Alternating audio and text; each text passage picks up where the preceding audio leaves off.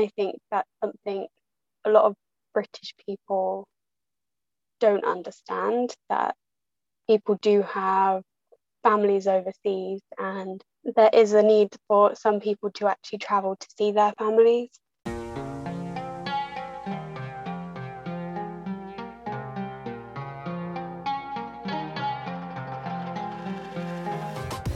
Hi, I'm Isabelle Hogal, and this is Borderline. This week, the United Kingdom, where I live, is starting to come back to life. 32 million people have received at least one dose of a COVID 19 vaccine. Shops are reopening, outdoor pubs and restaurants too. I'll be getting my first haircut in four months. And families all over the country, grandparents vaccinated, kids finally allowed to travel, are reuniting. There's just one question left on everyone's mind. When do you think you'll be able to tell us that people can book a foreign holiday? That's if you listen to the British media at least. They are obsessed.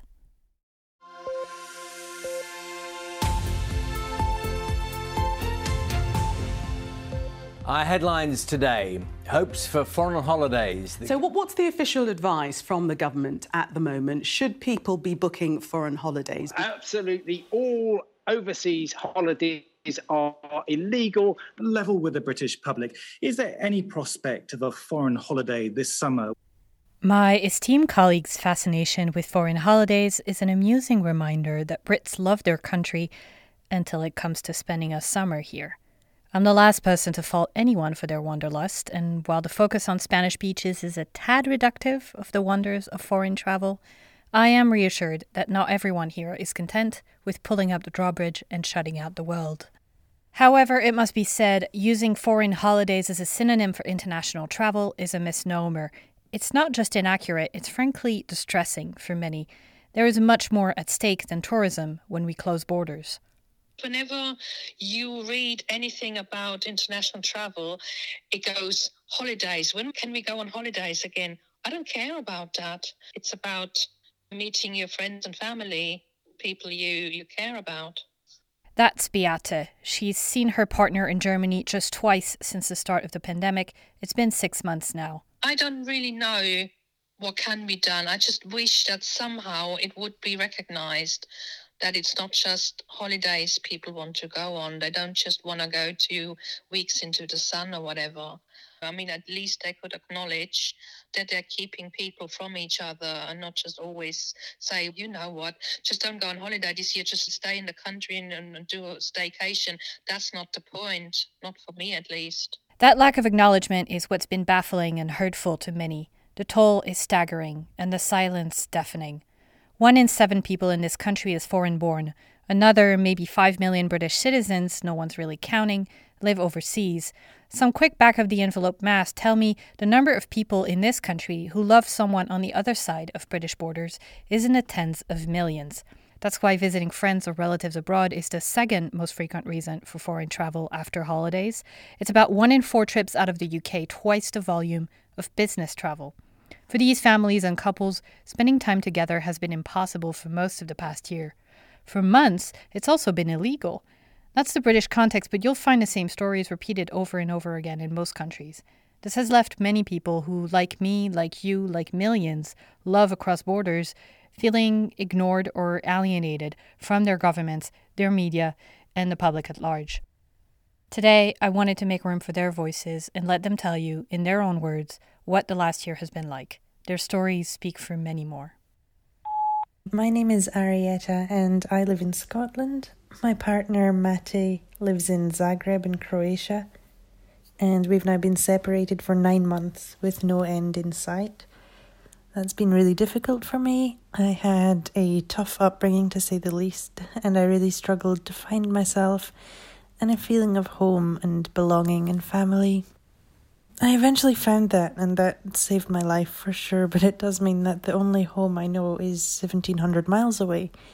And the support network and family that I found, my partner and my future mother in law, are the most amazing people. I've had that taken away from me, and constantly being denied any hope of getting it back anytime soon. It's had a huge impact on my mental health and really sent me into some dark places. On a lighter note, I also really miss his mum's cooking. I've joked that when I finally am allowed to visit, I'll be smuggling her back in my suitcase, because I'll be damned if I let these restrictions make me miss out on her Croatian cheese pie for another year. But more seriously, the travel restrictions have meant that we've missed Christmas and New Year, my daughter's birthday, our birthdays, Valentine's Day, Easter, all of those things, and all of the mundane stuff too that, you know, couples who can see each other take for granted. So, hugs, kisses, pranks, walks, all of that and more. I'm now coming to the end of my university course, provided I actually pass, since my grades have taken a nosedive along with my mental health. But if it remains illegal to leave Scotland, I then face missing another occasion my online COVID friendly graduation ceremony without my partner and without my loved ones. This has been one of the toughest times in my life, and we're both just hoping and praying that it's going to be over soon so we can reunite and work on building a family unit and the rest of our lives together. I'm Marion from Switzerland, and my boyfriend lives in the US. We haven't seen each other for 14 months now. Of course, we're trying to FaceTime as much as we can, but there is still the time difference, which makes it more difficult. And the weekends when everybody's with their families and their partners, and we're just alone. It's just super, super devastating and sad. I cry myself to sleep at least one, two, three times a week just because there is no end in sight. We have no date at all. Um, yeah, I hope Mr. President Biden will lift the travel ban in mid May for everyone. And yeah, that all the separated families and couples can reunite. My name is Mary Wooldridge Eligu. I'm from the UK. I grew up in a place called Grantham in Lincolnshire. And when I was 19, I moved to Uganda, which was supposed to be for 19 months. But then I met my husband, and I've been living there for four years. I haven't been back to the UK since June 2018. I have a sister who is in Sheffield and a brother who is in Germany. They all came out for my wedding in 2018. So that was the last time we were all together, which was really nice actually. We got married in September 2018. So we weren't really in a rush for 2019 to go back. We were still trying to settle. And then from 2020, the virus hit. So we were just unable to travel. So just before all of this corona thing in February, my dad was diagnosed with bowel cancer thankfully, he was able to get an operation which was booked in for April at this point. And, you know, at this point, me and Fidel were contemplating maybe traveling back home and getting the visa to see my dad because my dad has a really good relationship with my husband. So we wanted to be there for my mum and, you know, be there as he recovers. So, you know, just as what families are supposed to do. And then the airport in Uganda shut in March. So no one was going in and no one was going out completely. It was just a very difficult thing because when you're, you just want to be there when your loved one is sick. You want to look after them and you want to support them during that time. And especially like my mum, because my mum was worried about everything and yeah, I think having a cancer diagnosis, especially for your mental health, it can be very difficult. And my dad struggled with that. So we really wanted, we just wanted to be there, which was just not an option because of coronavirus. October was when the airport officially opened. My dad actually got the all clear in November, which was great news the operation was successful. But because they're still shielding, we've decided not to travel at this very moment in time with the really high cases in the UK. I don't want to be the reason why my parents get coronavirus. I think some days have been a lot better than others, but I think living away from home is very, very difficult. And then you put the pandemic on top of it. It's been incredibly tough. Some days I've not handled it that well. Like I've been quite upset and homesick in comparison to other days. But I think it's also my parents used to visit like two to three times a year, which was so helpful. And I just don't know when I'll see them again, which has put like a huge strain on me because I love my parents and I'm quite a, a relational person. So not being able to see them has been very, very difficult. I have absolutely no idea when they'll come. I think my mum said she'll come as soon as she can.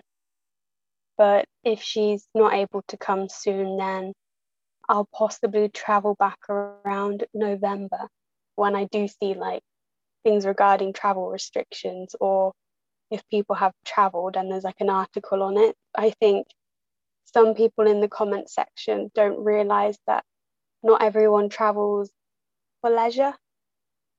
And I think that's something a lot of British people don't understand that people do have families overseas and there is a need for some people to actually travel to see their families. And I just remember reading, I think they had a picture of Heathrow Airport. There was a flight leaving, and there was just a lot of really rude remarks about the people who were leaving, and they were just quite racist. These are the people spreading the virus. And yeah, it just really made me so angry because I think people do forget that a lot of British people do have families in all over the world. And I think this was a flight going to Pakistan.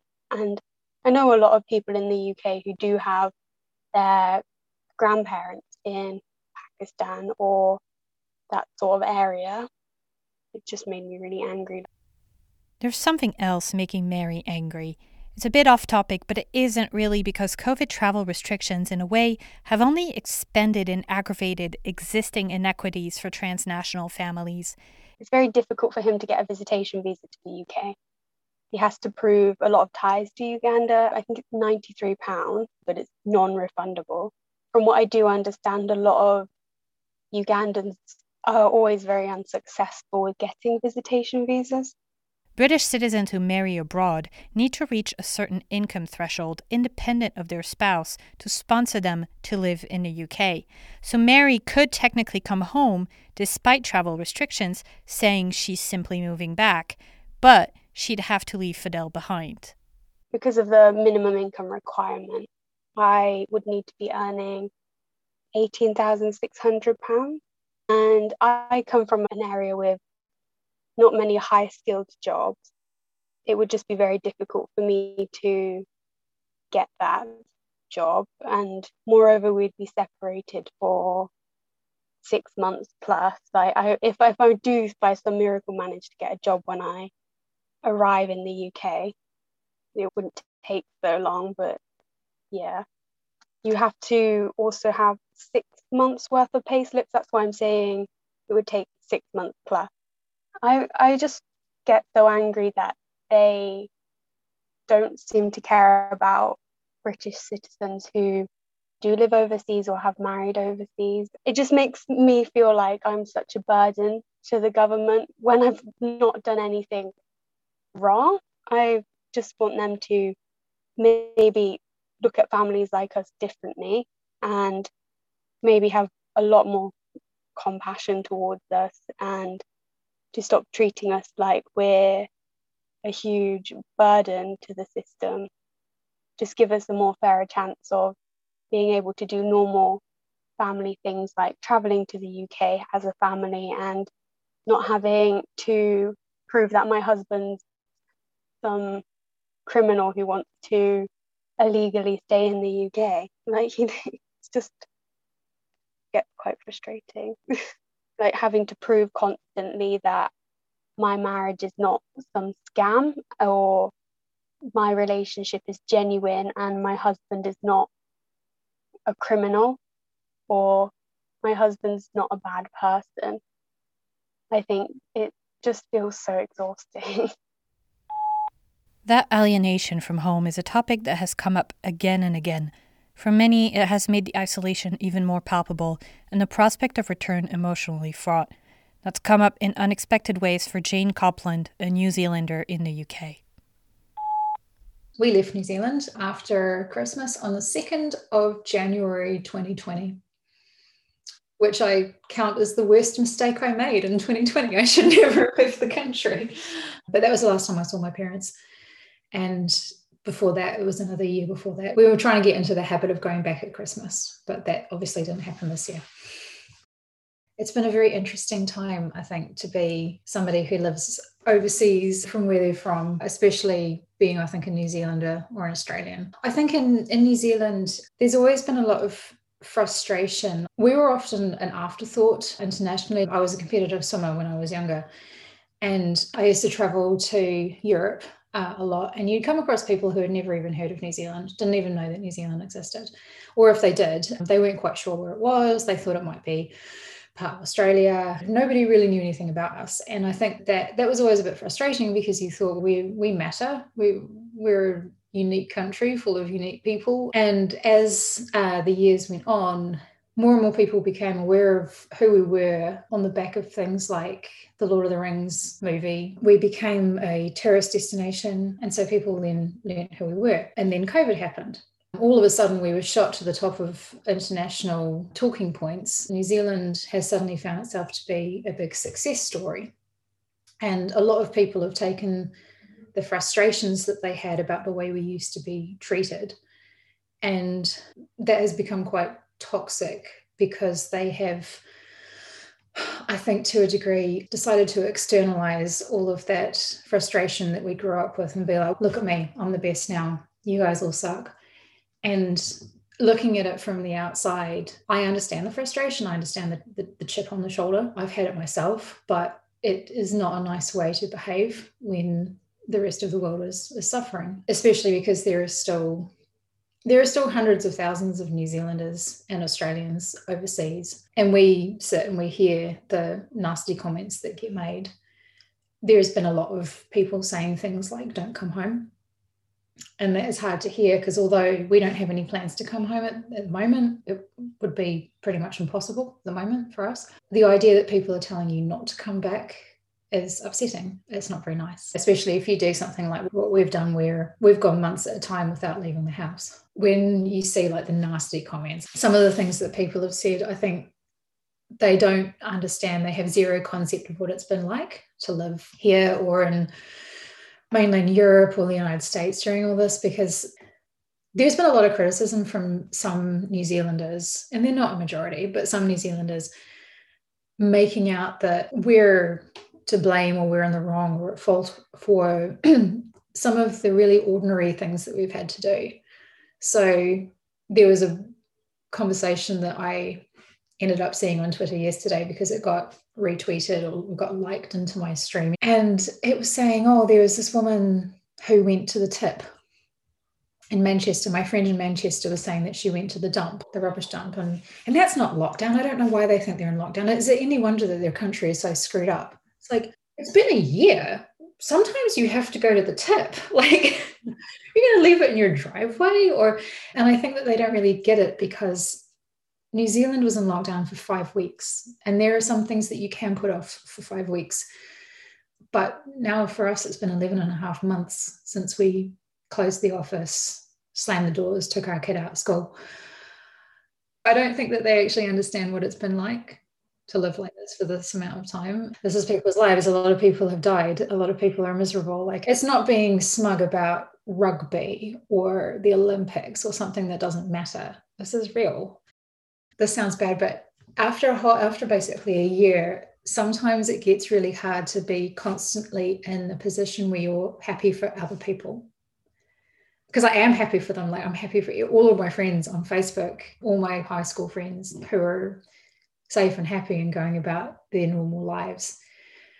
But I mean, Christmas Eve, I had a bit of a meltdown, bit of a breakdown because sometimes it's just hard after a long time to constantly be, I'm so happy for you. And, but my life is, you know, what it is. In the past week, the British government has started to detail its plans to resume foreign travel. It does not differentiate between holidays and family reunions. It does not yet list which countries will be allowed, and it does not offer a start date. May 17 at the earliest is all we know. When he made the announcement, Transport Secretary Grant Shapps had a word for transnational families. The one third of people, actually over a third of uh, children born in this country to at least one parent who themselves was born outside of the UK, means that perhaps uniquely amongst major economies, we have family connections all over the world at a much larger scale. And those families won't have seen each other uh, for many months. And as we domestically unlock. Uh, I think it is right to look at a safe, secure, with an abundance of caution system uh, to be put in place to enable uh, those types of visits to, to, to go ahead. Those 30 seconds were the first and only acknowledgement I could find from the British government, and I've been paying attention for a while.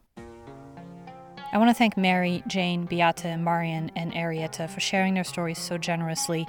And thank you as well to Alex, Sharon, Hannah, Sally, Wendy, Maggie, Joe, Sabrina, Johan, Paolo, Darcy, Joanna, Laurence, Sean, Isabel, and so many, many more who have reached out and shared their stories on social media or in my inbox. I wish you all joyful reunions as soon as possible. If you think these stories are important and you want more coverage of lives lived across borders, please support it by becoming a member at join.borderlinepod.com. Borderline is 100% funded by its listeners and needs your help to continue. Thank you and welcome this week to several new members Peter Ferrer, Lane Burgos Slovesi, Karen Patzeller, Gregory Nicolaides, Theodora Agarizzi, as well as an anonymous new member.